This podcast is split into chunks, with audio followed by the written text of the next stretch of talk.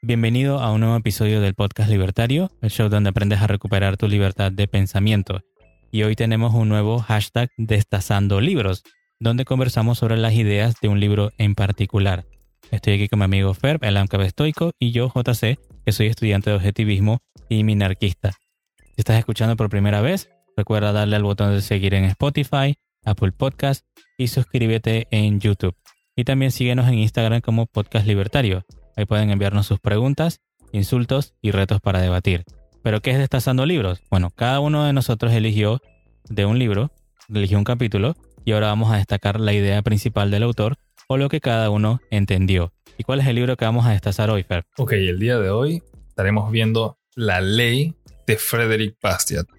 Y algo rápido, Frédéric Bastiat fue un economista, escritor y legislador francés al que se le considera uno de los mejores divulgadores del liberalismo de la historia, y su libro más influyente, el del día de hoy, fue escrito en 1850 y es para todo amante de la libertad, fuera de si es minarquista o anarcocapitalista, monetarista, todo amante de la libertad, este libro es su base. Entonces con eso, la ley, para empezar, ¿qué es la ley? Y esto extraído puntualmente del libro, Bastiat dice que la ley es la organización colectiva del derecho individual a la legítima defensa. Con esto de la ley siendo derecho individual a la legítima defensa, él se refiere a que no debería extenderse la ley a ser beneficios para las personas. Simplemente es un reconocimiento de los derechos de las personas, los que hemos mencionado anteriormente, de vida, propiedad y libertad. Y la ley entonces te otorga a ti una libertad adicional que es proteger esas cosas, incluso si eso significa hacer uso de la fuerza letal. Y bueno, es una idea bien sencilla, pero la vamos a ir, vamos a ir explicando a lo largo del episodio de hoy. ¿Qué piensas tú acerca de esta primera parte? ¿Qué, qué entendiste tú, JC, por qué es la ley? Más que todo, antes de, empezar eso, a mí me gustaría saber porque digo, al, que nos está escuchando, eh, durante yo creo que desde que empezamos con el Destazando Libros estuvo diciendo que había que leer la ley, que teníamos que leer la ley, estuvo años haciendo que la gente tratara de leer la ley. Así que quisiera que antes de que comenzáramos en sí como a destazar el libro, ¿por qué tú, o sea, que querías leer tanto este libro? Porque digo, yo tengo mis razones ahora que lo leí y definitivamente que es un antes y un después, pero ¿por qué la gente debería leerlo? La historia mía con este libro es poco divertida y triste a la vez yo era parte de un grupo de libertarios que probablemente han escuchado de este grupo, no voy a mencionar el nombre. Pero la cosa es que una de las actividades que yo quise hacer con esas personas fue hacer un círculo de lectura. Y investigando encontramos que este libro era básico, algo con lo que todo el mundo debería empezar, es precursor sobre los cuales otros libertarios desarrollan sus ideas. Algo bien básico.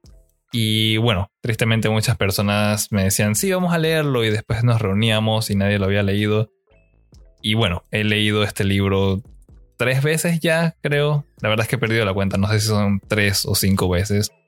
Y la razón por la que siempre digo que hay que leerlo es porque una vez que uno lo lee, entiendes la base de los sistemas actuales, los sistemas legales sobre los cuales el gobierno se apoya, vas a poder entender cuáles son los problemas.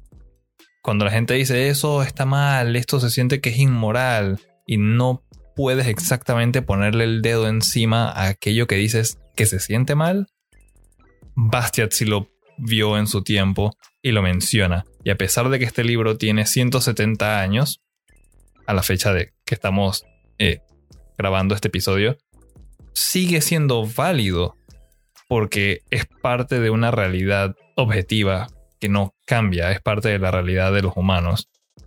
Y por ese simple hecho y por la forma tan clara en la que él explica el funcionamiento de la sociedad y la organización de los colectivos, pues varios individuos, la unidad más chiquita, juntos hacen un colectivo. Y esta organización, este colectivo, trata de desarrollar leyes para protegerse y poder vivir en paz Y él va desarrollando entonces en el libro cómo esta ley, este juego de reglas deberían ser para asegurar la protección y felicidad de todos, que no se le vaya a hacer daño a nadie, mientras se conserva la libertad. Que, nadie salga perjudicado y que todos salgan beneficiados de vivir en comunidad. Bueno, es importante porque es la base que le ayuda a las personas a entender todos los sistemas sobre los cuales los países modernos están basados. Cuando uno dice, ah, pero no entiendo las leyes, el libro se llama La ley por una muy buena razón. Es la base sobre la cual, no, algo redundante, la ley de los países, esas normas, regulaciones, cuando te dicen no matarás, no debes robar, no debes hacer esto, que si deben haber tarifas, este libro te habla cuál es buena, cuál es mala y por qué. De manera bien sencilla. Y una vez que uno entiende eso, entonces ya entiendes, puedes ver si las leyes que están pasando en tu país o que ya están en tu país son beneficiosas o son perjudiciales. Excelente. Bueno, ya que terminaste con eso, lo que yo llegué a entender, para ponerlo lo más sencillo posible, fue que, como él dice, ¿no? Que es la ley, es la organización colectiva del derecho individual a la legítima defensa, ¿no? Y eso me dio, mm, digamos que, bastante para reflexionar, porque a pesar de que es una frase corta, eh, digamos que tiene bastante contenido. Y es eso, o sea, lo que yo interpreto, lo que yo entiendo de eso es que básicamente es un grupo de personas que deciden formar una comunidad y esta ley es básicamente, se va a convertir, digamos que en, un colectivo llamado, qué sé yo, la policía y cómo se va a juzgar a alguien que trate de amedrentar, digamos que la propiedad o la vida de alguien más, ¿no? O sea que la ley lo que yo interpreto de, de lo que él me está tratando de decir es que solamente debería de ser para proteger, o sea, digamos que de forma reaccionaria, para proteger al individuo, tanto eh, en sí en la vida del individuo como su propiedad, que es la forma como se, gana la vida y, mantiene su vida, ¿no? Y sobrevive. Yo creo que está muy bien.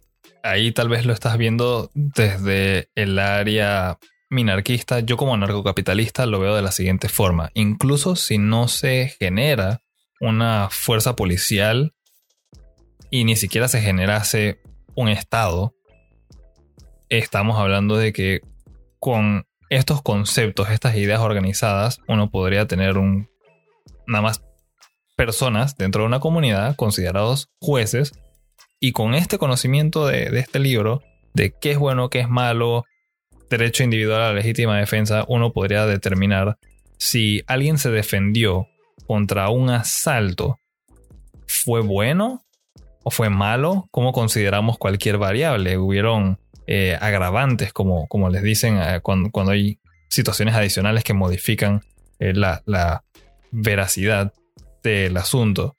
Y es algo bien sencillo para determinar entonces si una persona es culpable o no y si se mantiene esa persona dentro del grupo o días que se vaya. Y yo lo veo entonces de, de esa manera. Es una forma bien fácil de llevar paz en sociedad y que se respete entonces las cosas de las personas, tanto su vida, propiedad, libertad, proyectos de vida, etc. Sí, no, yo, yo igual pienso que, que, es compatible, porque como tú mencionaste, ¿no? Que es la base, tanto para el que llega al minarquismo, ¿no? Que es reducir al Estado a lo mínimo, y eh, al, al anarcocapitalismo, que es básicamente que no exista ni un Estado, sino que todo se dé de forma entre privados, ¿no? De forma voluntaria. Eh, pero me llama mucho la atención porque se nota que, es como el inicio de algo en, las palabras de Bastiat. Quería leer un pequeño párrafo que me, que me llamó mucho la atención que decía Bastiat. Puede afirmarse incluso que, gracias a la no intervención del Estado en los asuntos privados, las necesidades y las satisfacciones se desarrollarían en el orden natural, no veríamos a las familias pobres reclamar instrucción literaria antes de tener pan. Sea que lo que yo entiendo que me está diciendo ahí es que esta ley solamente debería de proteger al individuo y no meterse en más nada y dejar que los individuos puedan seguir sus vidas de forma, digamos, que desarrollarla como prefieran, ¿no? que la ley en sí no puede asegurar nada de las cosas que necesitamos para sobrevivir, porque en sí esas cosas que necesitamos las tiene que producir alguien más y la ley no debería meterse en eso. ¿No? También, o sea, me resulta fascinante cómo podemos ver que las personas hoy en día todavía quieren controlar como que el aspecto, ciertos aspectos de la vida de los demás, mientras que otras personas como yo, por ejemplo, por un ejemplo, solo me preocupo por mi vida y por lo que puedo controlar. O sea, no me interesa lo que hace el vecino en la privacidad de su propiedad privada. Pero ahí tienes a gente que entra en la política a hacer leyes que en vez de proteger al individuo, lo que buscan es regular algo o controlar a alguien. Y yo me atrevería a decir es que hay como un elemento que pareciera como un psicológico, como un problema psicológico en la gente que quiere controlar a otros. ¿Qué tú opinas de eso, Fer? Estoy de acuerdo con eso. Me recuerda un poco estoicismo, claro, de qué es lo que puedes controlar, qué es lo que no. Y me lleva entonces a un punto muy importante que es entonces, sabemos qué es la ley, qué debería hacer aparte de decir que es la organización colectiva del derecho individual a legítima defensa. Pues e, es la forma en la que funciona esta ley. Nosotros, todos como libertarios, como ya mencionó JC, se busca que la ley no intervenga entonces en la economía. Que no la regule, que deje que las personas sean libres de hacer lo que ellos quieran hacer y de esa forma son más productivos. Cada uno sabe lo que es mejor para sí mismo. ¿Cómo logras eso? Pues ya hablamos entonces de defender tu vida, propiedad, libertad. Lo único dentro del comercio que la ley también puede ayudar a mejorar es entonces que se honren cosas como los contratos o los acuerdos. Cuando alguien te dice te voy a vender mi casa por tantas monedas de oro, que te den esa cantidad de monedas de oro y que no te vayan a estafar. Si te estafan, entonces no, lo llevas ante, de ahí viene la frase, llevarlo ante la ley, llevarlo ante un juez y que se resuelva este conflicto, este pequeño problema. Y eso es lo que la ley debería hacer. Es proteger a las personas de que todo lo que están tratando de hacer con sus vidas, de buscar su propia felicidad, se dé de la manera más fluida y pacífica posible. Que no haya conflicto. A menos que sea necesario. O sea, si alguien inicia una agresión, pues que te puedas defender y que se haga justicia. Todo esto está dentro del libro, eh, por cierto. Así que desde ya no hemos terminado, pero desde ya les voy diciendo, este libro es esencial para todas las personas leer. Fuera de si son libertarios o no, todo el mundo debería leer este libro. Además, no mencionamos, es casi un panfleto, son solamente 80 páginas, es algo bien corto y contiene información muy, muy valiosa. Bueno, yo agregaría nada más como para clarificar, para hacer una clarificación, lo que dice Bastiat es que el papel de la ley es garantizar a cada uno su libertad y su propiedad. O sea que básicamente cualquier cosa que se sobrepase de eso, como, como mismo lo estoy diciendo, es sobrepasarse de los límites de la ley. Ok, eso casualmente conecta con mi siguiente punto que sería cuál es el límite de la ley y siempre lo mencionamos que los derechos de una persona, de un individuo, se acaban donde empiezan los de otro. La ley, siendo una extensión de estos derechos, pues los cubre, los protege, los asegura y se limita a ellos. Si uno ve una ley que está buscando quitarle a una persona, llamémosle una ley que dice hay que quitarle a José para darle a Raúl, pues esta ley está mal, está violando los derechos individuales de una persona para darle a otro. Y esto es lo que Bastiat menciona en su libro que está, ha sido tergiversado y corrompido el propósito original de la ley. Y él después va a llamar esto, durante varias partes del libro, robo legalizado. Y esto tiene muchos nombres. Cuando uno habla de impuestos, cuando hablas de tarifas, cuando hablas de representaciones, Aranceles. Aranceles. Todo pareciera ser distintas cositas especiales. Todos son lo mismo. Es una corrupción total de la ley que es para quitarle a unos y darle a otros. Y por lo general es la mano porosa del Estado.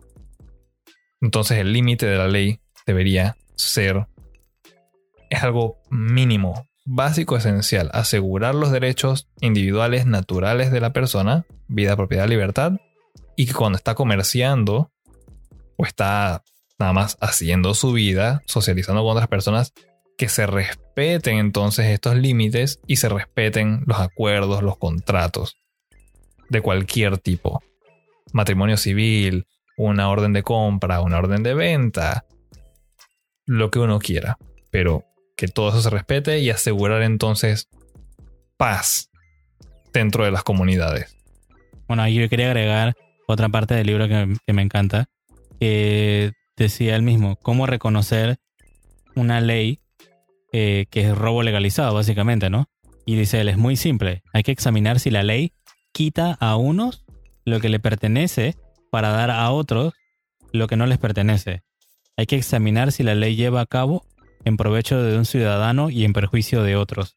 Un acto que ese ciudadano no podría realizar él mismo sin cometer un crimen. O sea, yo sé que cuando hablamos de esto, alguien me va a salir con la defensa favorita de todos, los pobres.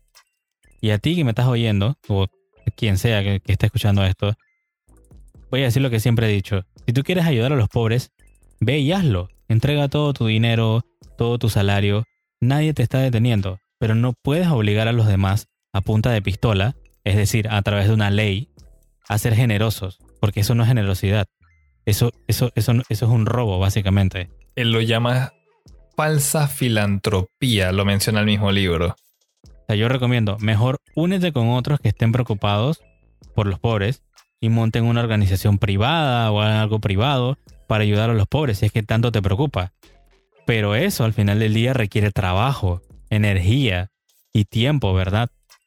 Y eso es lo que la mayoría no está dispuesto a hacer. Lo que muchos a veces no piensan es que también dicen pagar impuestos es para ayudar a los pobres. Los impuestos son lo que mantiene pobre a muchas personas porque les impide quedarse con el fruto de su labor, de seguir adelante, de reinvertir en su pequeño negocio. Las personas que tienen pequeñas fonditas, aquí en Panamá le decimos así, no sé si en toda Latinoamérica sea así, son pequeños restaurantes bien humildes, por decirlo así, de escasos recursos. La comida por lo general es bien buena, eh, si estás en un buen lugar.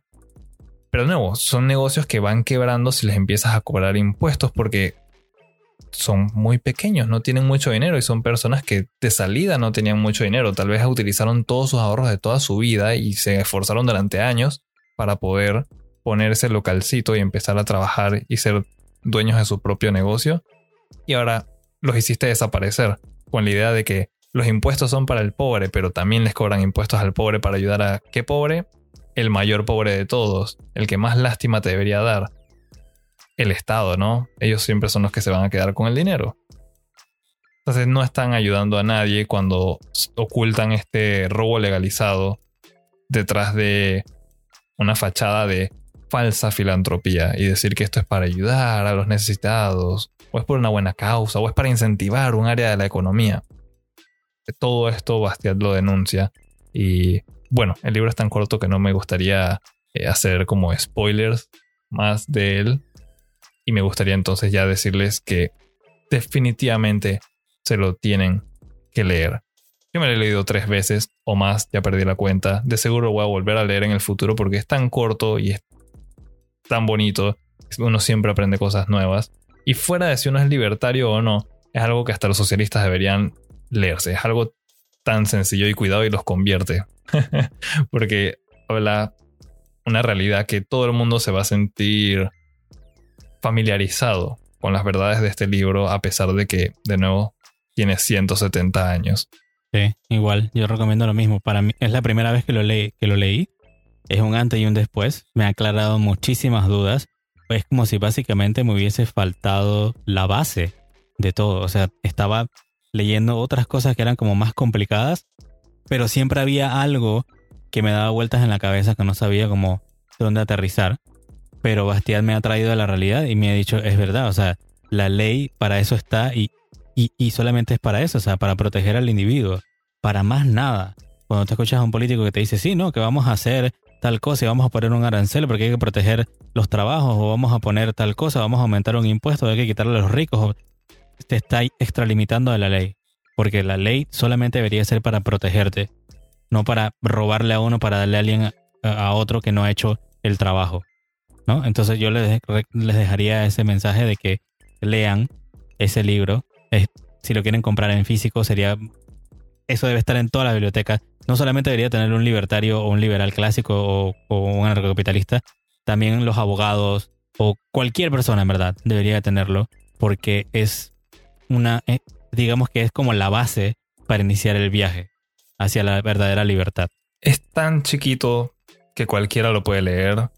La escritura es tan amena que uno sería capaz de leerlo en una sola sentada en menos de una hora.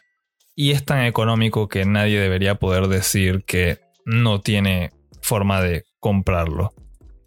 Y con todo eso dicho y extendiendo un poquito más lo de que esto es la base de, de todo, tratar de debatir cualquier tema moderno de si hacer legal o ilegal algo, de si regular o no regular algo, sin haber leído este libro, es tratar de correr sin haber aprendido a gatear. Y eventualmente te vas a caer y vas a aterrizar es con la cara. Perfecto, entonces bueno, gracias por escuchar este Destazando Libros y espero que se animen a leer el libro por completo. Si es tu primera vez aquí, dale al botón de seguir en Spotify, Apple Podcast o YouTube y síguenos en Instagram como Podcast Libertario. Además, ahora puedes visitar nuestra página podcastlibertario.com para enviar tus preguntas o contactar con nosotros si quieres saber algún tema en particular. En el próximo episodio tendremos una nueva cápsula libertaria donde hablaremos de la mejor técnica contra la ansiedad. Por último, comparte este episodio con tus amigos y familiares y recuerda, tenemos una cultura por salvar. Todo por parte del gobierno es robo legalizado y esto quiere decir que no es gratis. Nos escuchamos en la próxima.